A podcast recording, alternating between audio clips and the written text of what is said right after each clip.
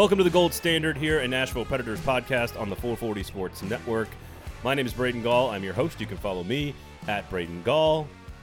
His name is, Adam Vingan and you can follow him. at Adam Vingan. See, this is On the part. This is the part of the podcast.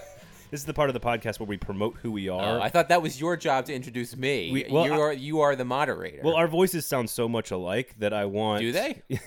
I want people to know exactly who's speaking. Ah, okay. Yeah, it's it's it's like a ver- uh, an audio tag for the listener out there to make sure they can tell the difference between our voices.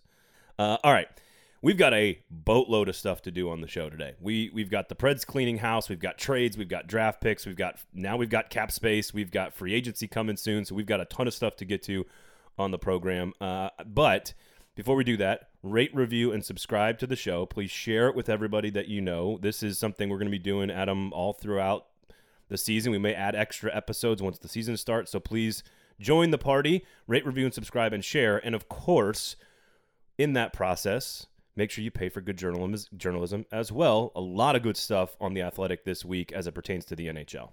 Yeah, I'm not gonna I'm not gonna lie. I, I thought we as a NHL team crushed it uh, for the NHL draft. Our our draft experts, specifically Corey Pronman and Scott Wheeler, did such a tremendous job. I mean, they they basically start preparing for the draft the day after the previous draft ends. I believe Corey today we were recording is today Thursday. I've lost track of Yes, time. so it's, Thursday Uh, morning. It yeah. is Thursday morning.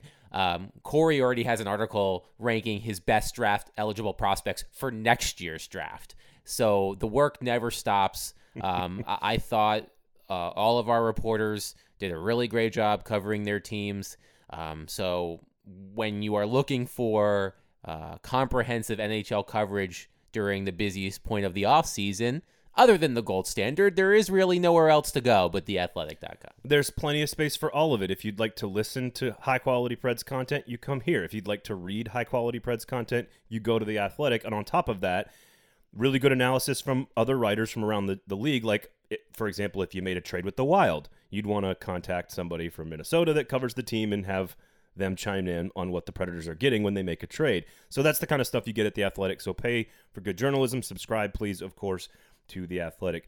Before we get into all the, the huge news, Adam, uh, just uh, my, my first question is how we had talked a lot about Nick Bonino getting traded. You had talked a lot about that. We've talked a lot about Kyle Turris. It seems like forever, uh, and now that saga uh, appears to have come to an end. Take people through what Wednesday morning was like for you. How surprised were you that it all went down when it did? It seemed like it all sort of happened at one time before the draft began. What was that day like for you as a beat reporter covering the Nashville Predators? And normally we would be posting this show every morning on Thursday, bright and early for you guys, but you were so busy because you had so much stuff to get to. Try to take people through what that process is like and how surprised were you that it all happened at once. Well, every year leading into the draft, we are led to believe that it's going to be crazy. The first day of the draft is going to be crazy. There are going to be lots of trades, lots of movement, and then nothing happens. The same thing happened last year, too. And of course, as you all remember, the second day of the NHL draft last year is the day that the Predators traded PK Subban to the New Jersey Devils. So a lot of stuff typically happens on the second day of the NHL draft versus the first day. So I had a feeling waking up yesterday morning that it was going to be a busier day around the league. And right as the draft started, the Pittsburgh Penguins traded Matt Murray to the Ottawa Senators. So you knew it was going to be a busy day. um, I believe it was Elliotte Friedman who first uh, notified the world that the Predators and Wild were working on a trade involving Nick Bonino. It was then uh, uh, discovered a couple of minutes later. Uh, the the specifics of the trade. So you're you're scrambling a little bit, just you know, getting in touch. At least I am getting in touch with. Um, you know, I got in touch with Michael Russo, who covers the Minnesota Wild, to get his perspective on it. I touched base with my editors to discuss how we were going to handle that bit of news. And as we were uh, firming up those plans, the news broke that the Predators were buying out Kyle Turris, also Steven Santini, but no one really cares about Steven Santini. Um, so at that point, you're just trying to dig yourself out as best you can. So, But what what does that mean? so I'm I'm Like trying, just trying to organize all the yeah, different I'm trying moves? to organize, you know, my plan of attack you know, who to call, what to write, um, you know, everything like that. So, um, you know, quickly, Russo and I threw together a story analyzing the trade between the Wild and the and the Predators. You know, mostly involving Nick Bonino and Luke Kunin. There were draft picks involved in the swap as well. Um, so we knocked that out. I, you know, made a call to uh, Luke Kunin's agent just to introduce myself. We talked. We got to know each other. Um, This is called reporting. Yes, folks. Kunin is a restricted free agent, so just talk to him about what he's looking for in a, in a, in a, in a new deal, um, things like that. Just you know, just chatting, um, and then you know you, you do as much reporting as you can. Um, you know, I I I had, you know, as a reporter, and Braden, you can and you can uh, attest to this as well oftentimes, even if you don't have something firm about what a team may or may not do, if you are around a team all the time, you get these gut feelings about things, and sometimes you plan ahead. You know when something's up. So, for example, Yeah. this is not from yesterday. This is from uh, the beginning of the year. I had a feeling in my gut after the Winter Classic that Peter Laviolette was going to be fired. You and I have talked about this a lot. I, I I didn't know that it was going to happen so soon, but I just had a feeling. well, you got a non-answer answer from Yes. David Poile, correct? Yes. Around I, around that time. yes, I just had this gut feeling that Peter was not going to be in the job for much longer. So I had I wrote a story about him being fired and just saved it, just had it in the can. And then when it happened, I had instant analysis Right, and then I right. could jump on the other reporting, calling other uh, coaches who might have been in line for the job, um, seeing if they had been contacted, et cetera, et Right. cetera. So I started this writing the skeleton of a Kyle Turris buyout story on Wednesday.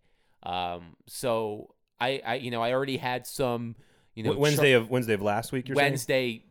Two days. Uh, oh, excuse me, Tuesday. Sorry, Sorry, I, again, I've lost Yeah, yeah, track it's of okay. days. It's 2020. Time is a flat the day, the first day of the draft, while it was slow, I was writing about Kyle Turris. So let me let me ask you this: We have talked about that aspect. Fans have talked about that decision to keep him, try to ride it out, try to trade him, dump the salary, take another bad salary, all the different options about w- with Kyle Turris. I I'm not sure my brain ever told me, or my gut, like you're talking about, ever told me.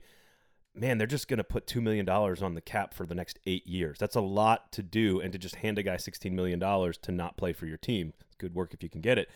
I, was there something that changed on on that when that moment hit you and you started to write that story thinking man i think this is possible was it just all the stuff that had built up and it made the most sense what, what was it that triggered you to write I, sort I of had, begin that process I had a conversation with someone last week um, about Kyle.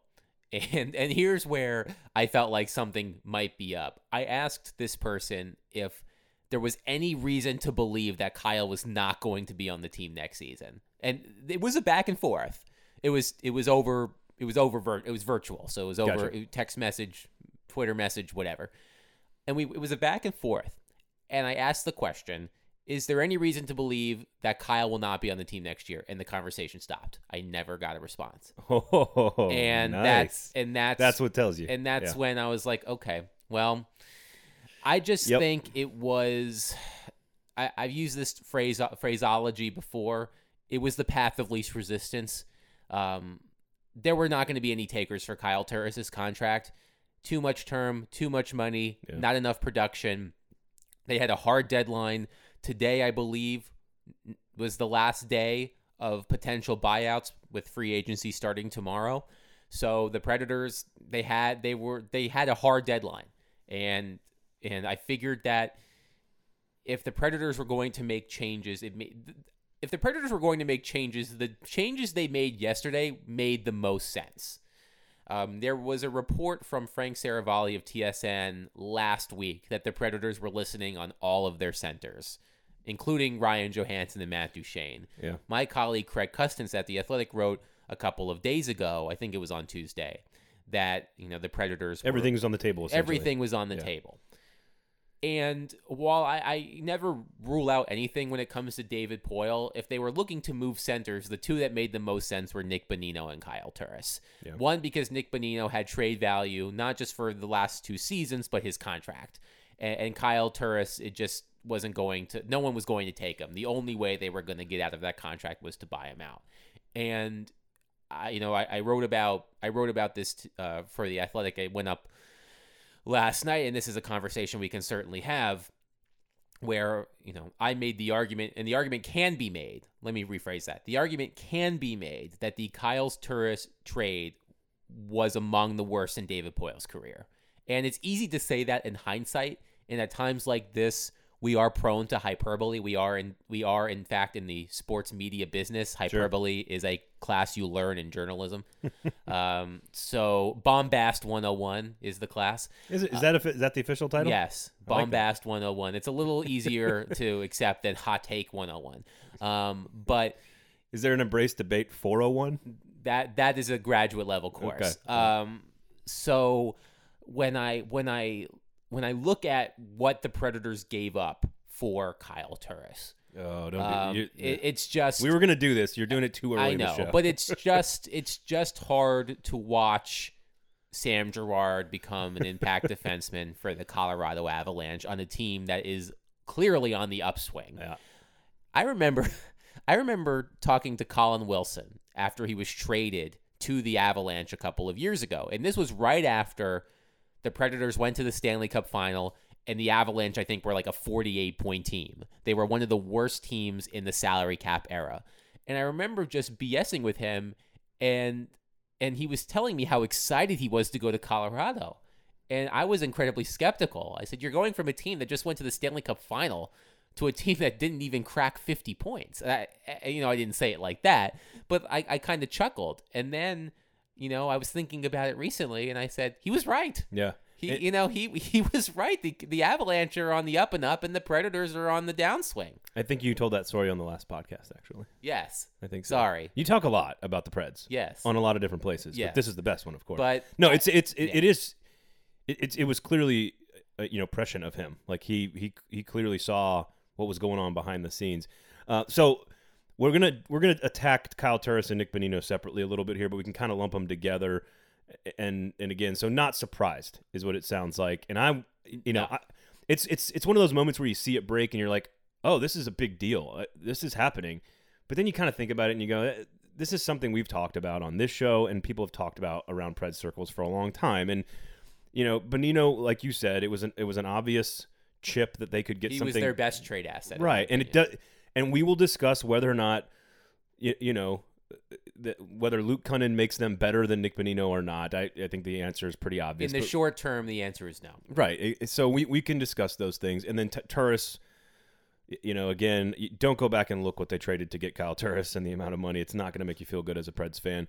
I do think that there's a, and, and okay, maybe we're just in it now. we're just already in the Kyle Turris conversation because I, I, one of the feelings I've gotten watching this unfold and, and reading your work and seeing all the commentary about the Turris trade to get him, it does feel like a, a signature is not the right word. It feels like a linchpin moment post Stanley Cup. The, the, the, there's a build up and the cup happens and all that stuff. There's like pre cup and post cup in Nashville Predators history. Okay. And post cup, that that trade feels like the thing that has changed the franchise the most.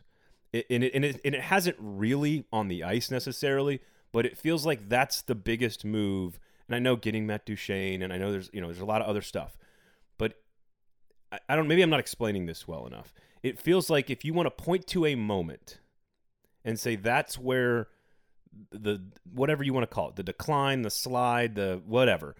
You've you've used the word irre- irrelevance to describe where the Preds are at this offseason. That feels like the moment you point to. Does that make sense? The Turris trade. yeah.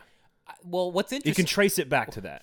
well, to to to bargain to borrow some jargon from the kids. David Poile was thirsty for Matt Duchene. No question. He was thirsty for Matt Duchene, and before that, Matt trade, Duchene was walking around thirst trapping though, right?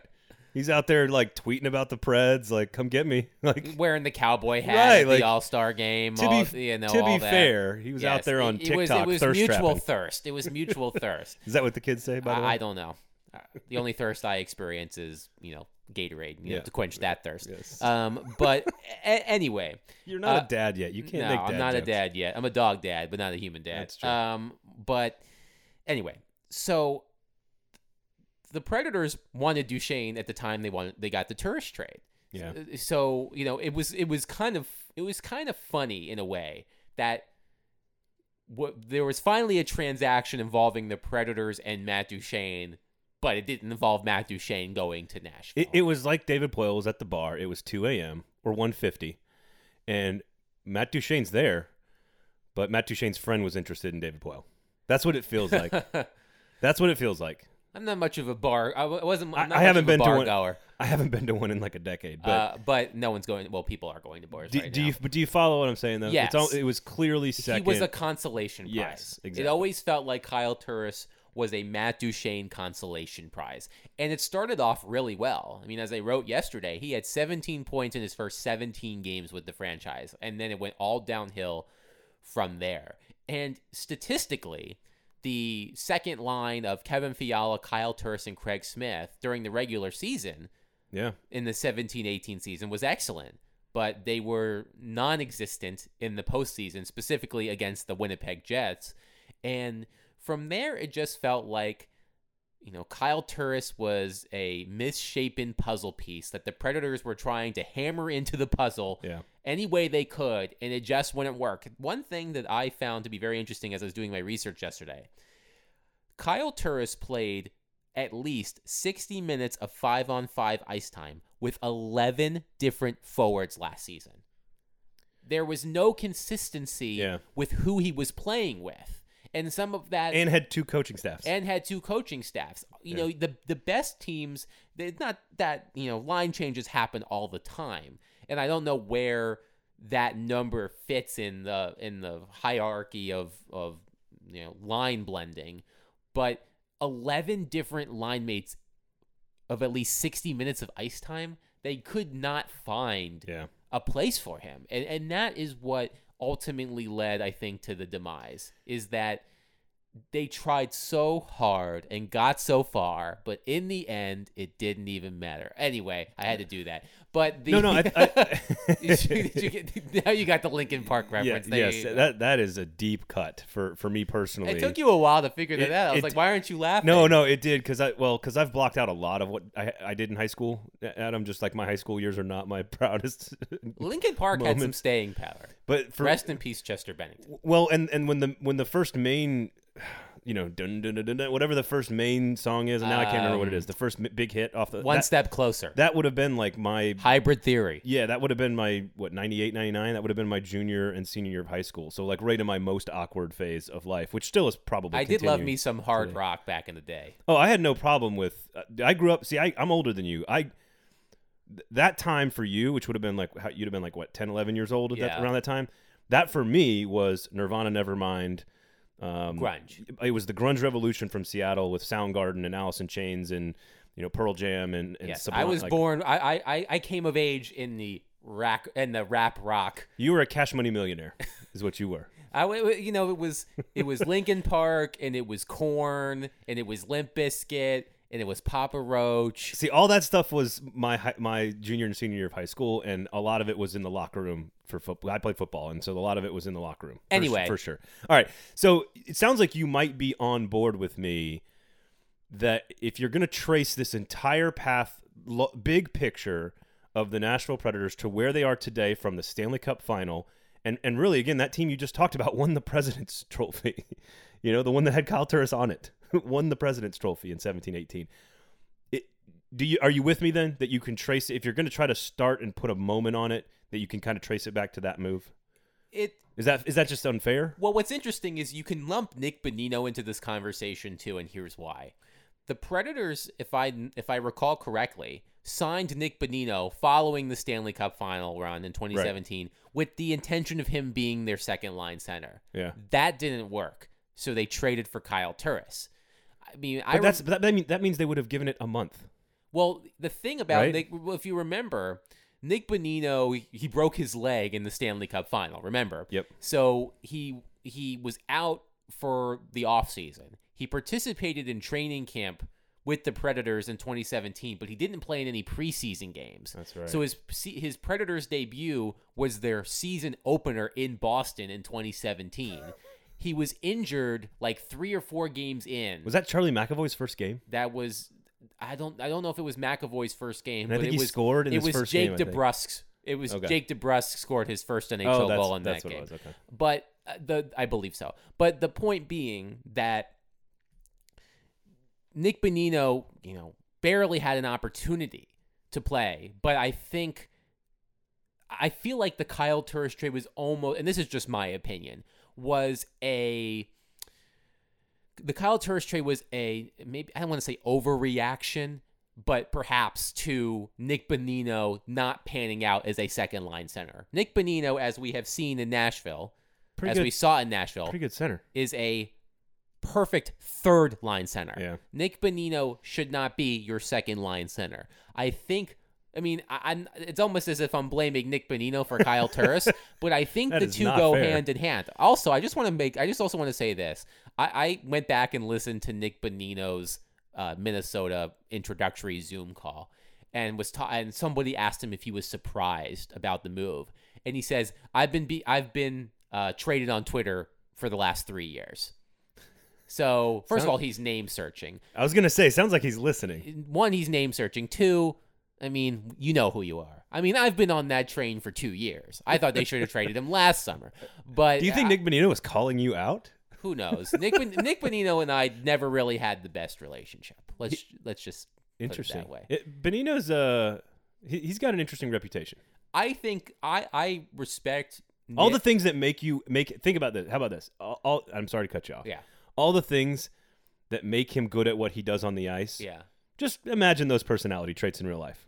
Does that sound right? yeah he he's not a like this is what I always say like he's not a bad person. There are there he's not a bad person.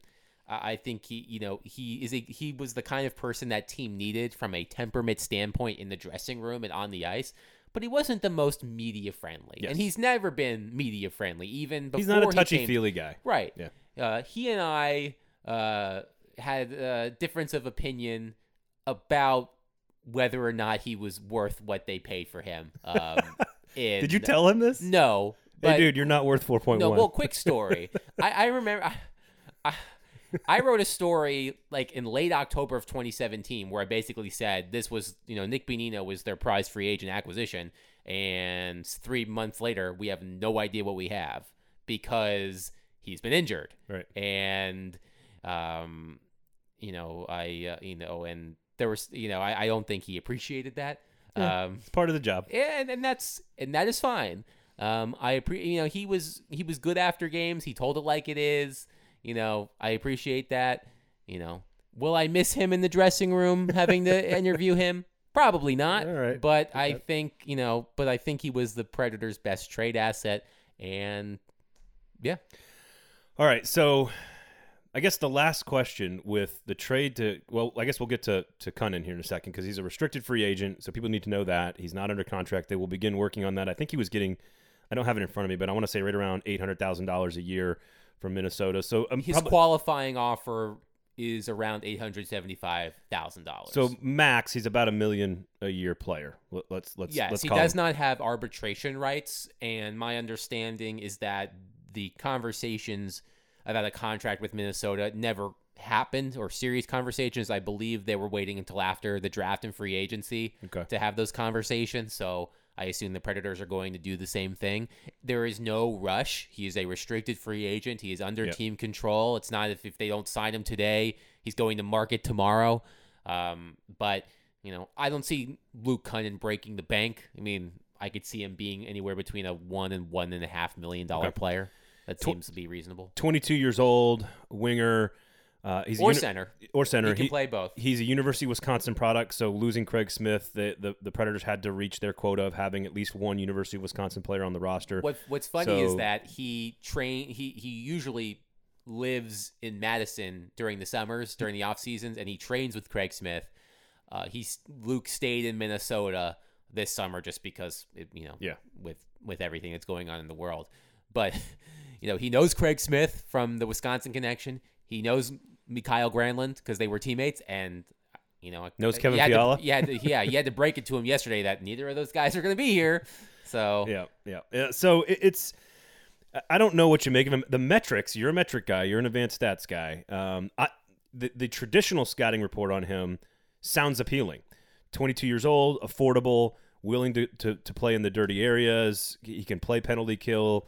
Maybe maybe contribute on the power play a little bit. He's not a, a big time goal scorer, but might be able to chip in 10 or 12 or 15 goals maybe uh, at his best if he develops that that's sort of the and, and, and again versatility there. He can play wing or he can play center.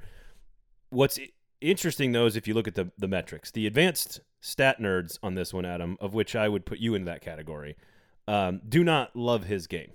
Is he a is he automatically penciled in as a starting player on this roster for in game one, which I guess will now be announced, I guess January first, right? So we're gonna have a season starting in January. that is the plan of the league, uh, targeting a January 1st start date. I personally have, and I think we talked about this. I think it would be great if the first game was the Winter Classic. I'm not sure if that's Which, feasible. which now Luke Kunin will not be able to play which in. Luke Kunin will not be playing in. But Luke Kunin was a first round pick four years ago. Um, he's got quite the the pedigree for a young player. I believe he captained a, a, a you know an under twenty Yeah. USA team. Um, you Scored know, a bunch at Wisconsin. And, yeah, so he he's a good player. In the short term, the Wild got the better player because Nick Bonino is more established. But I, I think Kunin, you know, the most important thing about this trade is one, they shaved nine years off of a roster player because they traded a 31 year old for a 22 year old or 30. It was actually I think 10 years. I think Bonino might be 32. So they they they shaved off 10 years because they acquired a 22 year old for a 32 year old.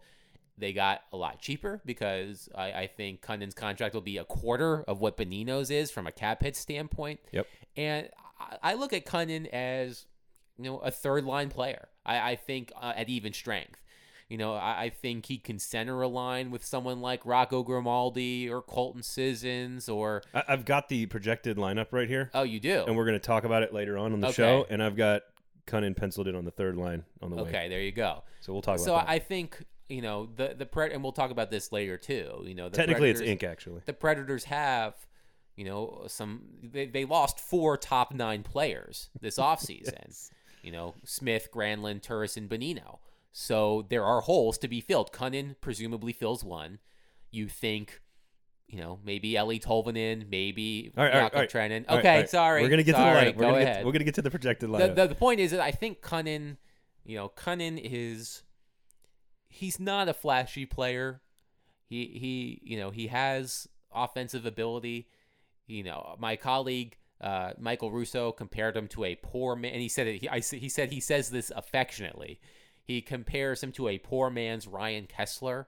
Um, I think that's exactly what this team needs. um, I, to be you know, with you. certainly they could use more bite in the lineup. Um, so I am curious to see how that plays out. Yep. So will the return? Will Luke Kunin make a bigger difference than Nick Bonino next season?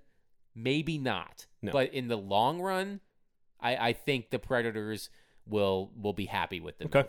Okay, that that's that makes me that makes me feel better about it. That is that's probably where I fell on it as well, which en- ends the B- Bonino Turris conversation with, all right, eight point one million dollars now. If you earmark about a million of that, let's say roughly for Kunin, Mm-hmm. um, and again, you just mentioned this: M- Mikael Granlund, Craig Smith, Kyle Turris, Dan Hamhuis, Yannick Weber, Steven Santini, uh, Nick Bonino. Th- This roster is going to look very different.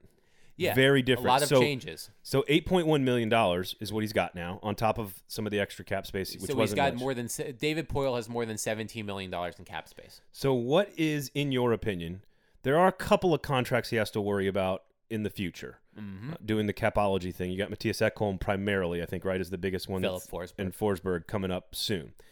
So you have to plan for those. Obviously, Juuse's contract kicks in with this this, This year, season. this season as well.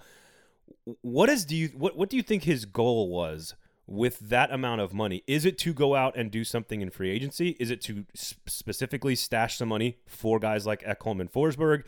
Is it Um, you know, trading pl- more pieces. Like, what what what do you think the goal was with all that money, and where does he go with it from from here? Well, a couple of things about that. First, David Poile spoke to reporters last night, and, and I and I asked David Poile a question that had been on my mind.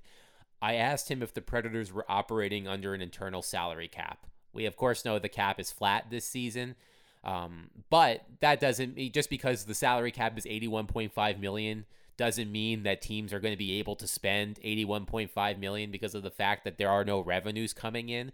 So I asked David Poile are you ha- are you working under an internal salary cap that is lower than 81.5 and he said and I quote I don't have any financial restrictions here. He said that ownership has given him the green light to spend as much money as he feels he needs to make this team competitive. Which has been such a great strategy so far.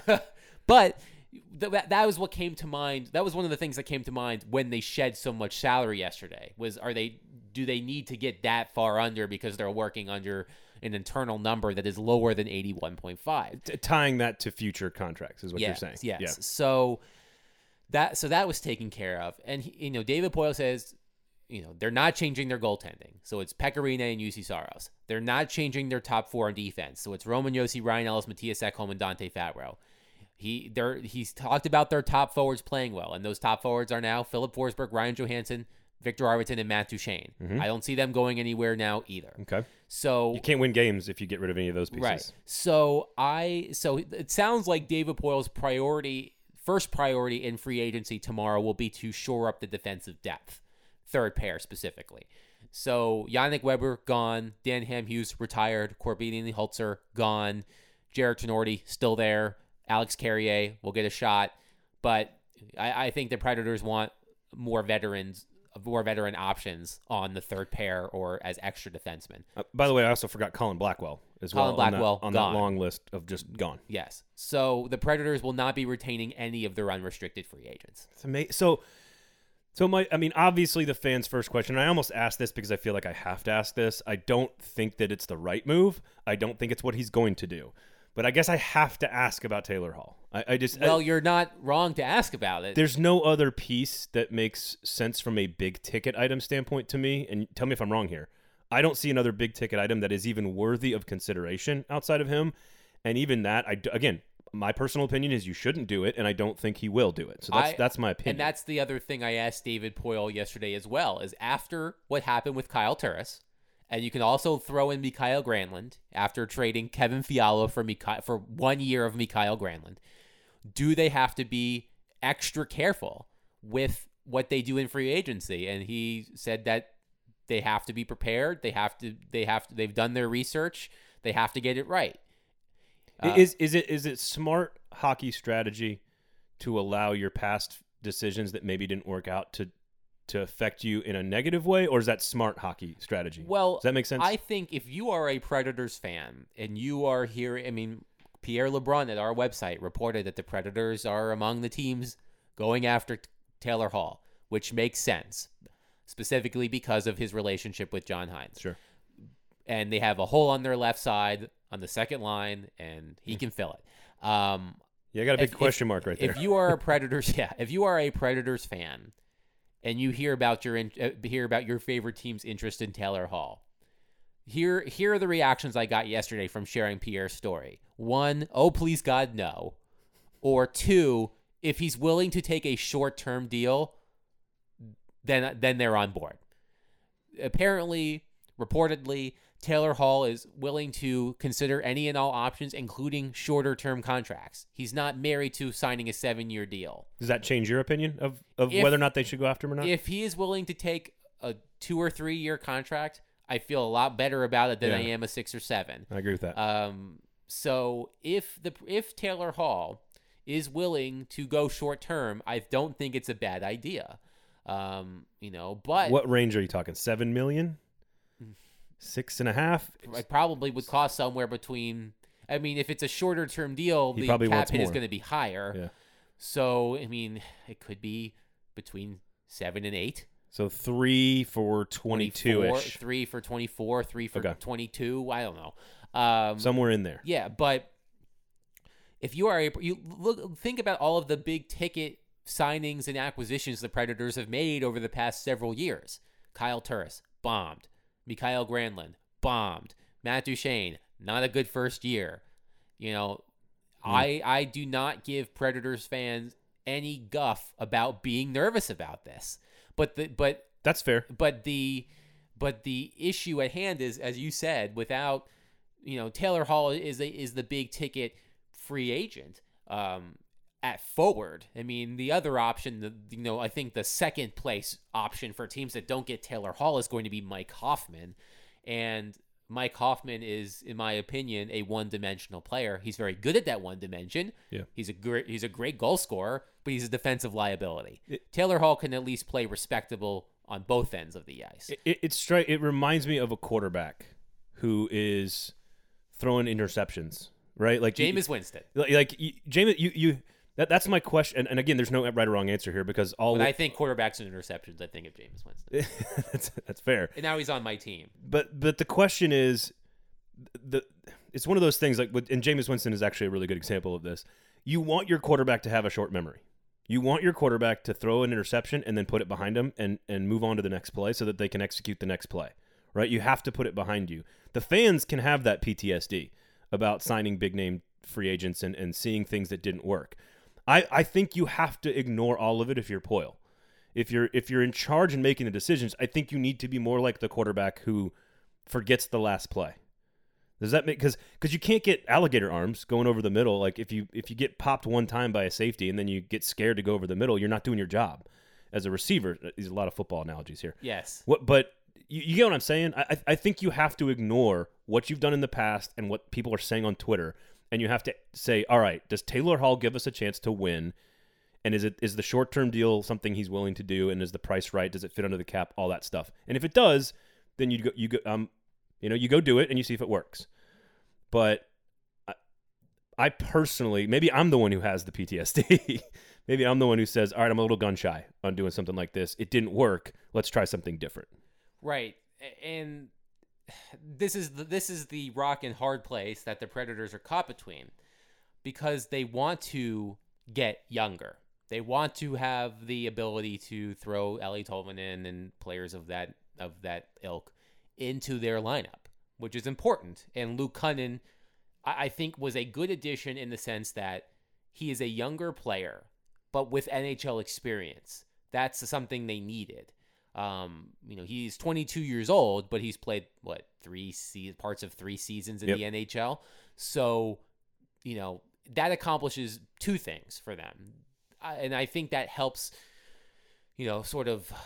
I don't know if insulate is the right word, but protect the the younger prospects who don't have NHL experience. I, I wrote this last week that Tolvanen, Pitlick, and Trenin have a combined 29 games of NHL experience, and I think Trenin has like 26 of them. So I, I think you have to be really careful. Um, but they also want to remain competitive. They they they do not want to. Um, they they do not want to sacrifice the opportunity to win to get these younger players into the lineup. So if you're the Predators, what do you do? Do you go all in on this youth and hope that your veterans that had down years, specifically those forwards, have better seasons and prop the team up? Or do you go out and get a big time insurance policy Yeah. like Taylor Hall? I think Hmm. I, I think the I mean I wrote about this in I think it was in July. God, it feels like forever ago. But leading into the series with the Coyotes, I wrote a story about the relationship between John Hynes and Taylor Hall. And I spoke to Ray Shero, the former GM of the New Jersey Devils, who was there, the one who acquired Taylor Hall, the one who was there when Taylor Hall won the MVP. And he talked about just how much respect John and Taylor have for each other. I mean, Taylor has said in interviews uh, that John uh, gave him more accountability than any other coach he's ever had. Um, so they like each other.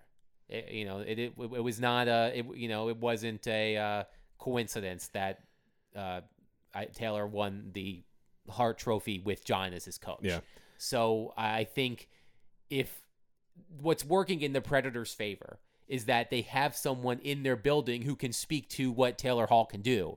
because John Hynes had a front row seat to the best of Taylor Hall. So we wanna- that gives you a, I, Yeah. that gives that should give you a little more comfort about the possibility of Taylor Hall, knowing that John Hynes, perhaps more than anybody, knows what Taylor Hall can bring to a team. and and you're ho- and obviously those conversations are happening closed door between the front office and the head coach. I, I would assume that maybe not all players does John Hynes have a lot of input on, but maybe this one he's he's got a lot more input on it, and I, I would hope that's the case.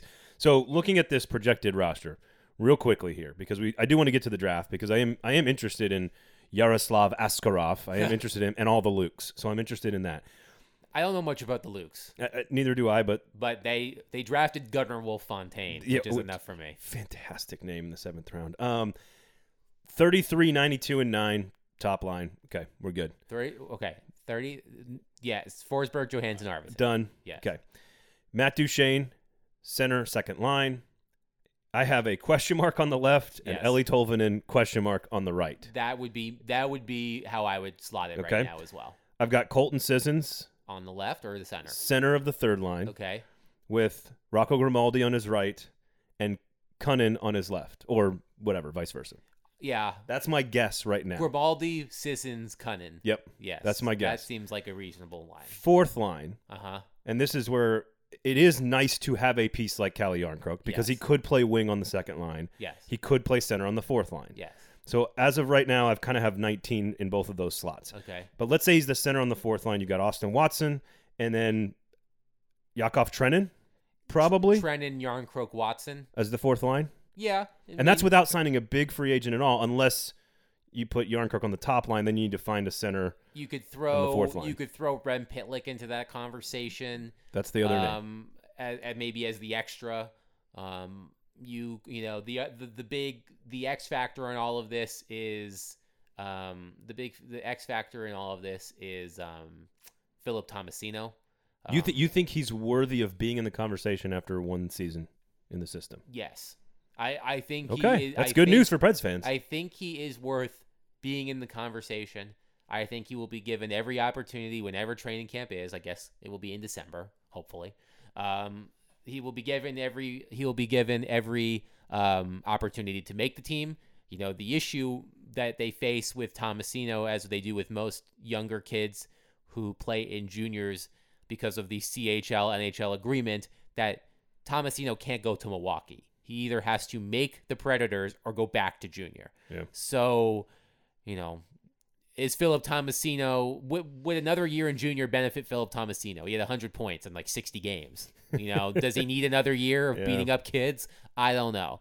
Um, but it wouldn't hurt. But but is is is on average six minutes of ice time a game because you're on the you're you're a scratch some nights and you're playing other you know like is that good for your development too, right? Like it's the old is is regular reps good for you or is experience with the big guys good for you, right? I mean that's the Right. question that I think you have to ask there. I think it's I think it's a great thing and good news for Predators fans that you think that he's in the conversation to make the team out of camp I think as and, as a player who got drafted last year. and the other thing too that you can you know keep in mind is that um that you can keep in mind is that oftentimes players like Tomasino on entry level contracts, teams will have them stick around and you know they can play I think it's 8 games, 8 or 9 games without burning the first year of their entry level contract. So maybe Tomasino gets into 5 or 6 games at the beginning of the season if the Predators say we don't think he's ready for prime time or there's not a regular spot in the line for him, they can send him back to junior.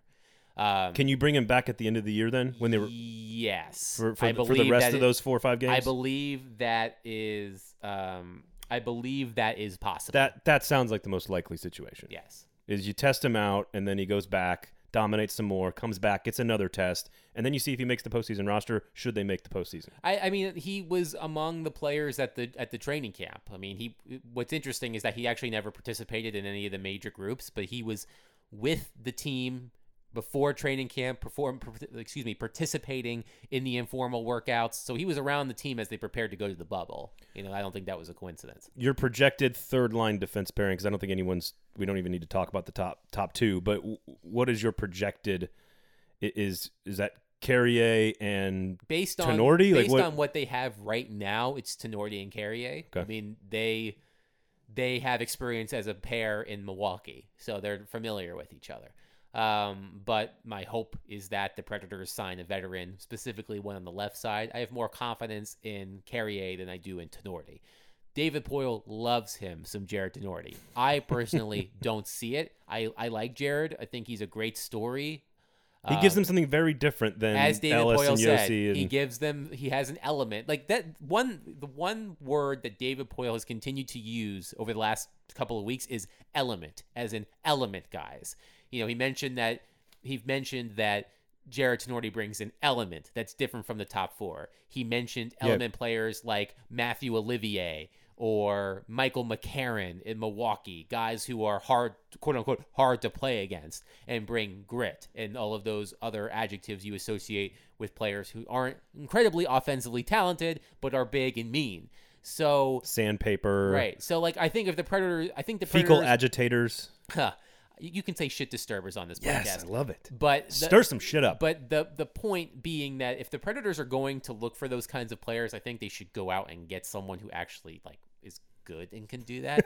like I, I like I I, I'm on the uh, I'm with you on that. I'm on the Patrick Maroon train. You've said that a lot. I, I you know I'm I'm sure his price is going to go way up because he's now been on the Stanley Cup champions on two different teams two years in a row.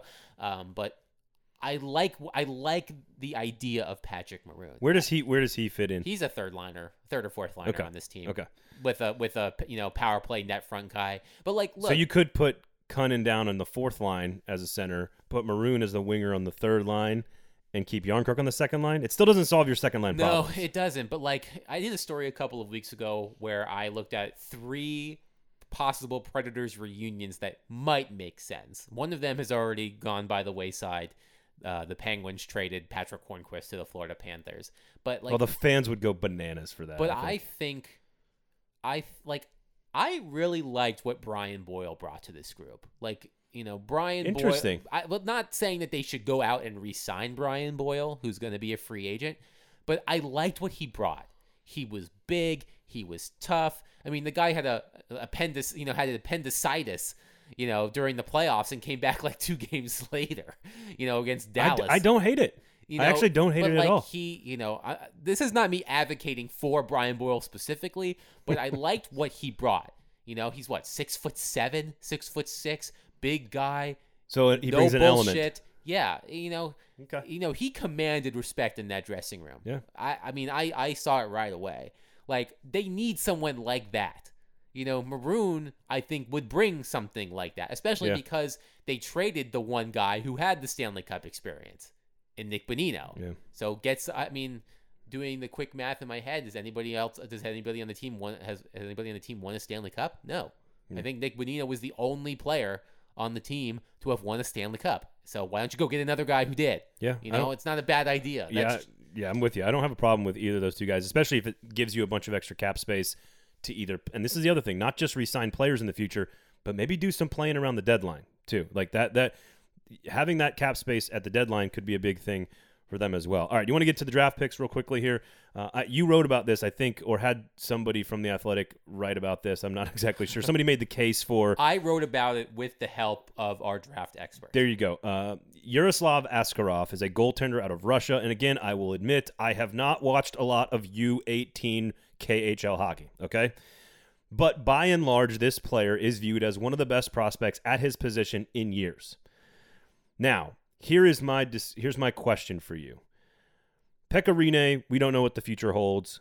Most likely, he is this is his final season as a Nashville Predator. Juuse Saros, in my opinion, has earned the right to get a shot to be the full time starting goaltender for the Nashville Predators. They have a very solid, if not upside, prospect in Connor Ingram in the AHL, ready to slide in behind Juuse Saros when Pekka leaves in a year. I know that Askarov is a long term play and maybe has more upside than all of these guys. I get all of that. It still feels like a luxury pick to some degree for David Poile to go goaltender with the 11th overall pick in the draft. I am not one of the people that thinks that the Preds have net minding problems post Pekka Rinne. I think they have something to at least give it a shot with Saros and Ingram. Am I wrong about that? the good news in, in, in your case, and you're based on your argument, the good news is is that Askarov is at least two years away. He is under contract in the KHL until 2022. And it's possible he could stay in the KHL after that. But that two that, that two year window gives the Predators an opportunity to see what the you know what the future is going to be like. Next season, it's going to be Pekka Rinne and Juuse Saros. But the following season, it could be Juuse Saros and Connor Ingram. So Which feels like as far as as far as following up the greatest player in franchise history or whatever, like, it goaltending feels like that's a pretty solid plan. Goalten- goaltending is the least of their concerns when you look from an organizational standpoint. I that that is why I That's my argument. That is why I understand your point of view. But as you said, you know, goaltenders don't typically get taken in the first round. Um, but there seems to be something very special about this young man, and I am of the mind personally that I am not sold that Juuse Saros and Connor Ingram are the future of the Predators in the way that Pekka Rinne was. That that doesn't mean that they can't be. I just don't see Juuse Saros or Connor Ingram becoming the workhorse franchise number one goaltender that Pekka Rinne was for a decade. And it does not hurt to have not, I don't know if you can call Askarov a, a fallback option, but because he's really, really good, but it doesn't hurt to have that in there. I mean, Askarov has the potential to be a Pekka Rinne like goaltender and be the future of this organization. It, it feels like a lot of forces are coming together at the exact right time, potentially. If in your mind, and if and obviously in David Poile's mind, because he made the pick, the idea is is all right. We're we're gonna shed a bunch of players. I'm not gonna call it a rebuild because I don't believe in windows. They've got a lot of core players already there. They've got two goaltenders that are that are gonna be on the roster that follow up the departure of a historically good player in Pekka Rinne. And oh, by the way, you're picking 11th, highest you've picked in, in four or five years in the draft. And oh, by the way, there's a prospect worthy of being picked there right? So it's almost like you've got three or four different forces at play saying if you're going to quote unquote rebuild, now's the time to get a big chip for the future. Now's the time you actually have a player worthy of being picked there. And oh, by the way, you're actually picking there for the first time in years. It feels like those forces were at play with that decision. I think it's funny. There was a comment on my story on Monday about why the Predators should take Askarov. Um, Mark, Mark C, who I will get to at a point, said that if they, he said, I will rip my hair out and set fire to something if they draft a goalie at number 11, which is what they did. I haven't seen anything burning yet. But I no, I will give Mark credit. Mark tweeted at me when I when I mentioned it on Twitter on Tuesday night, pulled out a piece of his hair and lit it on fire and put it on Twitter. So I I will for you, Mark C. Mark C. You are my number. You are. I'm your number one fan right now. You are my number one reader. You know, you put his money where his mouth is. But I understand that the Predators have more needs up front than they do in goal. And hypothetically, the a a forward playing in the OHL or the you know the whatever junior league would be ready to make a difference for this team sooner Right. than a goaltender in the KHL. That, that that's the argument. But when I looked at the top 10, you know, the Predators picked at 11, of course. When I looked at the top 10 and I looked at the forwards that were available to the Predators at 11, and I looked at them versus Askarov, based on everything I've read and talked to with our draft experts, I didn't see a forward there that was a slam dunk. There were some forwards that were available that were intriguing, but when I looked at the potential of Askarov versus the forwards that were available at 11, I said to myself, Askarov Okay. is the right pick. Like there, like you look at some of the players that were taken right before the Predators went. Uh, Marco Rossi, I believe, went to Minnesota. Cole Perfetti, I think, went to Winnipeg. If one of those players was available at 11, then I might have said you got to jump on one of these forwards that's sliding down the draft order. But they were taken right ahead of Nashville. Yeah. When so I, I just think that it was not a reach to take Askarov at 11, and I think it would have been more of a reach to take a forward, one of the forwards that was available, Yeah, more than it was a reach to take Askarov at 11. It's an NFL team taking a backup quarter. It's an NFL team using a first round pick to take a quarterback who slid down the board because they think he's going to take over in a couple years as the franchise guy. It was it was the Packers taking Aaron Rodgers when Brett was Favre gonna- was it still. It was like the. Jordan Love move, kind of. Uh, I don't want to talk about that one. As a Packers fan, I like the Rodgers move a little bit better. I know, but but like, But you're that, right. That's You're your right. point. Like, You're- no, you're right. They used a first round pick on the backup quarterback. if the Titans, they just signed Ryan Tannehill. If the Titans were to take an elite level quarterback in the first round next year because he fell down draft boards, knowing he's the replacement for Ryan Tannehill in a couple years, that would be what, what we're talking about. Right. This is not a move that is going to help the Predators right now. Very few draft picks help their teams right now. Yeah. In the NHL, you know, Alexi Lafreniere will help the New York Rangers. Quinton Byfield will help the Los Angeles Kings next season. You know, there are teams that there are teams that picked in the top 10 whose draft picks will be in their opening night lineup. But after you get past those first 10, 15 picks, it doesn't really happen very often. So I I thought Askarov to me was a slam dunk. Um, I think it Okay. was the ri- I think it was the right move, and I think you know. He, I hate to do this because it's it, there's nothing that Juuse Saros can do about it, but I just do not have. I do not have 100% confidence that a 5'11 goaltender can be a franchise goaltender. I mean th- that that's not again that there's nothing he can do about it. Yeah. He- that's just how he is.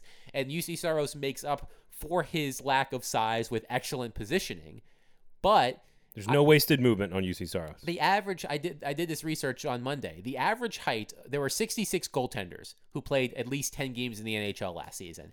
Their average height was six foot two. Askarov is six foot three. Saros is five eleven. I just I just don't Hmm. think there is. I, I just don't. I just wonder if that's going to work against Juuse being the number one for a long time. I, I think it's I think it's worked against Juuse's entire career. I do think he's Yes. also used his other skills, his quickness, his concise, compact movements, where he's like you said, always in position, the anticipation. Learning a lot of that from Pekka the last couple of years is going to help him, and, and certainly having the relationship and the bond that he's got with Pekka. I, I think he's earned a chance. And, Oh, and a- and a absolutely. shot at it for sure. Absolutely, So he's absolutely earned a chance. I'm just not sure he is the slam dunk heir apparent to Pekka Rinne. And I guess it's possible, but seems unlikely, that Ingram could also be taken in the expansion draft. Right? It's Ingram- possible, but seems Yes, unlikely. Ingram is eligible for the expansion draft. I imagine there will be more experienced goaltenders Right. who are available. All right, so second round pick, 42nd overall, Luke Evangelista. He's a 18 year old kid out of the OHL for for the uh, London Knights. Uh, handsy, toolsy, scoring winger, 5'11, um, 165, small kid. Not he's going to need some time to develop, but clearly Poile's strategy was once you once you got Askarov was to take a take whoever you felt was a higher end upside scoring winger type player with the second round pick and then stock up on defense, which they did. Of course, Luke Prokop, uh, Adam Wilsby, Luke Reid, their next three picks, all defensemen. Uh, and then, of course, you get to a couple of seventh round picks who are, I- don't know how much seventh round picks contribute, but The greatest Gunnar seventh Wolf. round pick in NHL history, Gunnar Wolf Fontaine. And what's funny is because Gunnar Wolf Fontaine sounds like um, sounds like a. Uh, one of the villains from the Mighty Ducks movie where they played Iceland in the in the That's- tournament. that's a good point. Um, good call by you. but he's from Rhode Island. He's not, you know, when I saw Gunnar Wolf Fontaine, I thought, You're like, he's, he's from the Germany. yeah, I thought he might be from Germany. Maybe he's, you know, Baltic or something, but he's from Rhode Island. And, you Nice. know, I, Not a lot of American players taken in this draft, I don't feel like. no, they're actually, you know what? I think we saw that. I think I read this on ESPN that there were only two Americans taken in the first round of the draft. Yeah, it was one of the worst drafts for American talent ever. it Yeah, was I mean bad. Jake Sanderson went early to uh, went early to the Ottawa Senators, and I think Brandon uh, Brendan uh, Brisson went Yep. to the Vegas Golden Knights. I think those were the only two American forwards, American players that were drafted in the first round. Come on, America. Uh, all right. Okay, by the way, I just have to say this: the the coach of the villainous Icelandic hockey team in D two, the Mighty Ducks, was Wolf the Dentist Stansson. There you So, it. Gunnar so Wolf, Wolf- Wolf, Wolf- would course would coach Gunnar Wolf. Yes, Gunnar Wolf sounds like the hot shot on right. Team Iceland, who who slashed Adam Banks and broke his wrist, and I don't know. You don't mess with Adam Banks, man. Come on. No, Um, all right. Anything? Uh, again, lots of Lukes, some defense there. Again, we don't. We're not.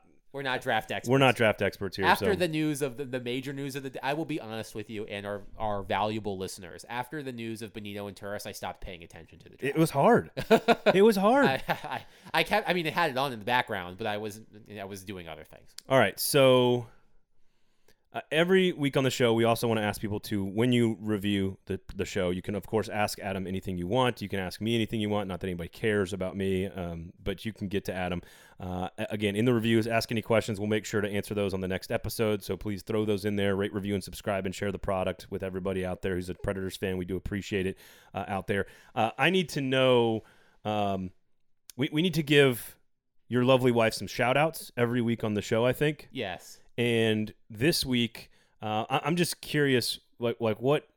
Because she's at home too, right? Because of the pandemic stuff. Well, she actually just started a job at the Metro Health Department, so now she's actually working in the office. Oh, good. So I'm home by myself.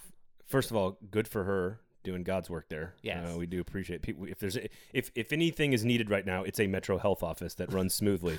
um, so being at home, that's interesting. What's that been like for you? Because I'm, my wife is currently upstairs right now while we are taping Well, this. you you live in a lovely home. I live in a one bedroom apartment, so it's a bit different. You know, where where we, there's not much room to hide. Um, you know, I think it's So you been- haven't hated it. No, I mean I think it's been better. I think honestly, I think things have been better since she went back to work. Like, you know, Yeah. me, me, Pretzel and I, you know, have boys' days. You know, we do our boy things uh, in in the house. What does that entail? I don't know. We go on walk, we go on walks and we play. And Okay. uh, I mean, after I leave here, I have to go home and I actually have to come back over to East Nashville so he can get his nails trimmed. you know? wow. So, so I, that's a boys' day. That's a boys' you and day. He- Pretzel he- getting your nails trimmed. well, I'm not getting my nails trimmed. He's getting his nails trimmed. I, I heard both of you were doing it. Um, but you know what what's fu- what's funny is apparently there's recently been news in Nashville that the Metro government is, is thinking about deputizing Metro employees, Metro Health employees, to uh, write citations for for people who are not wearing masks. And Bridget is all about that. She would become drunk with Really? power. She be- she would become drunk with power, as she said to me last You get night a fine, and you get a fine. she would she would take it very seriously. I feel like she would have a, a bullhorn or a walkie-talkie that's not connected to anything. Um, I think we need more people like her right now. yes, frankly. So, As the um, Tennessee Titans probably agree. yeah, that's a shit show. Uh, Tell me about it. I, I, I, know you've I know you've Oh, ranted about I'm- this, I'm done with it. Yeah. but it's I I don't know. They, you know what the, the Titans need? She needs to. Your wife needs to stand outside of St. needs Thomas to Sports stand Park. outside. She needs to be employed by the Titans in her, as her side gig to stand there with a bullhorn at the facility, or maybe at NBA. I don't know, and and just tell people to do the right smart things. She should just write mask citations to the Titans. You know. I like it. I like it. Uh, all right, so there's our there's our weekly shout to uh, Mrs. Vingan. Yes. Uh, if uh, if we can do that every week on the show, that'll be good. I know that means she'll listen. Yes. to the she'll rate, review, and subscribe. Rate, review, and subscribe. Pay for good journalism as well. You got great stuff up at the Athletic. What what you got coming for people uh, that are that are tuning Well, I had a story that went up last night, so you may have missed it late last night while watching the vice presidential debate, which I did to cool down from a long day of uh, NHL draft coverage. Um, it, it was refreshing to have two adults on stage. yeah, it, it, it, was less shouting, but it was more or less the same substance. Yeah, just I- less shouting.